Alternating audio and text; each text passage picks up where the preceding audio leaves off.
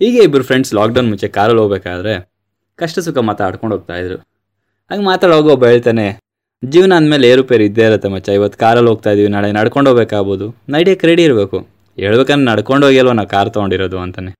ಆವಾಗ ಇನ್ನೊಬ್ಬ ಫ್ರೆಂಡ್ ಹೇಳ್ತಾನೆ, ಏಯ್, ಬಿಡ್ತು ಬಿಡ್ತು ಅವನು ಇವಾಗ ಕಾರಲ್ಲಿದ್ದೀವಿ ನೆಕ್ಸ್ಟು ಎಕ್ಸುವಿ ಅದಾದ್ಮೇಲೆ ಫ್ಲೈಟು ಹಿಂಗಿರಬೇಕು. ನೀನು ನೋಡಿದ್ರೆ ನಡ್ಕೊಂಡು ಹೋಗೋದ್ರ ಬಗ್ಗೆ ಮಾತಾಡ್ತಾ ಇದೀಯ, ಅಂದಾಗ ಆ ಫ್ರೆಂಡ್ ಹೇಳ್ತಾನೆ, ನೋಡು ಮಚ್ಚ, ಜೀವನ ಅನ್ನೋದು ಈ ಕಾರ್ ಥರನೇ ಇದಕ್ಕೊಂದು ಗೇರ್ ಸಿಸ್ಟಮ್ ಇದೆ.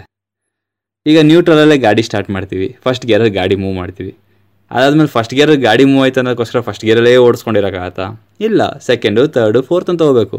ಫಿಫ್ತ್ ಗೇರಲ್ಲಿ ಸಕ್ಕದಾಗ ಹೋಗುತ್ತೆ ಅನ್ನೋಕ್ಕೋಸ್ಕರ ನಾವು ಫಿಫ್ತ್ ಗೇರಲ್ಲೇ ಗಾಡಿ ಸ್ಟಾರ್ಟ್ ಮಾಡಿ ಮೂವ್ ಮಾಡೋಕ್ಕಾಗತ್ತಾ? ಆಗಲ್ಲ ಅಲ್ವಾ? ಅದೇ ಥರ ಆಗ ರಿವರ್ಸ್ ಗೇರು ಹಾಕ್ಬೇಕಾಗತ್ತೆ. ಜೀವನನೂ ಅಷ್ಟೇ. ಏನೋ ಒಂದು ಕೆಲಸ ಮಾಡ್ತಾಯಿದ್ದೆ ಅಂದರೆ ಅದು ನೆಕ್ಸ್ಟ್ ಲೆವೆಲ್ ನೆಕ್ಸ್ಟ್ ಲೆವೆಲ್ ಹೋಗ್ಬೇಕು. ಕೆಲವು ಟೈಮು ಆ ನೆಕ್ಸ್ಟ್ ಲೆವೆಲ್ ಹೋಗಿ ಅದು ತಪ್ಪಾದರೆ ಹಿಂದೆ ಬಂದು ಮತ್ತೆ ಫಸ್ಟಿಂದ ಸ್ಟಾರ್ಟ್ ಮಾಡೋಕ್ಕೆ ಹಿಂಜರಿಬಾರ್ದು ಸ್ಕ್ರ್ಯಾಚಿಂದ ಸ್ಟಾರ್ಟ್ ಮಾಡೋಕ್ಕೆ ಯಾರು ರೆಡಿ ಇದ್ದಾನೋ ಅವನೇ ಮುಂದೆ ಹೋಗಕ್ಕೂ ರೆಡಿ ಇದ್ದಾನಂತ ಅರ್ಥ.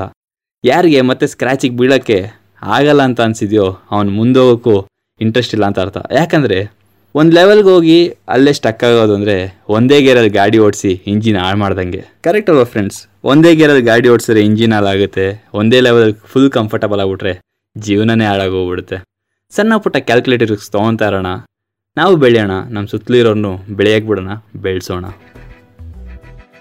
ಮತ್ತೊಮ್ಮೆ ಸಿಗೋಣ ಹೊಸ ಆಲೋಚನೆಗಳೊಂದಿಗೆ. ನಿಮ್ಮ ಗುರಿ ಸಾಧನೆಯತ್ತ ಮೊದಲ ಹೆಜ್ಜೆ ಇಡೋದನ್ನ ಮರಿಬೇಡಿ. ಧನ್ಯವಾದಗಳು.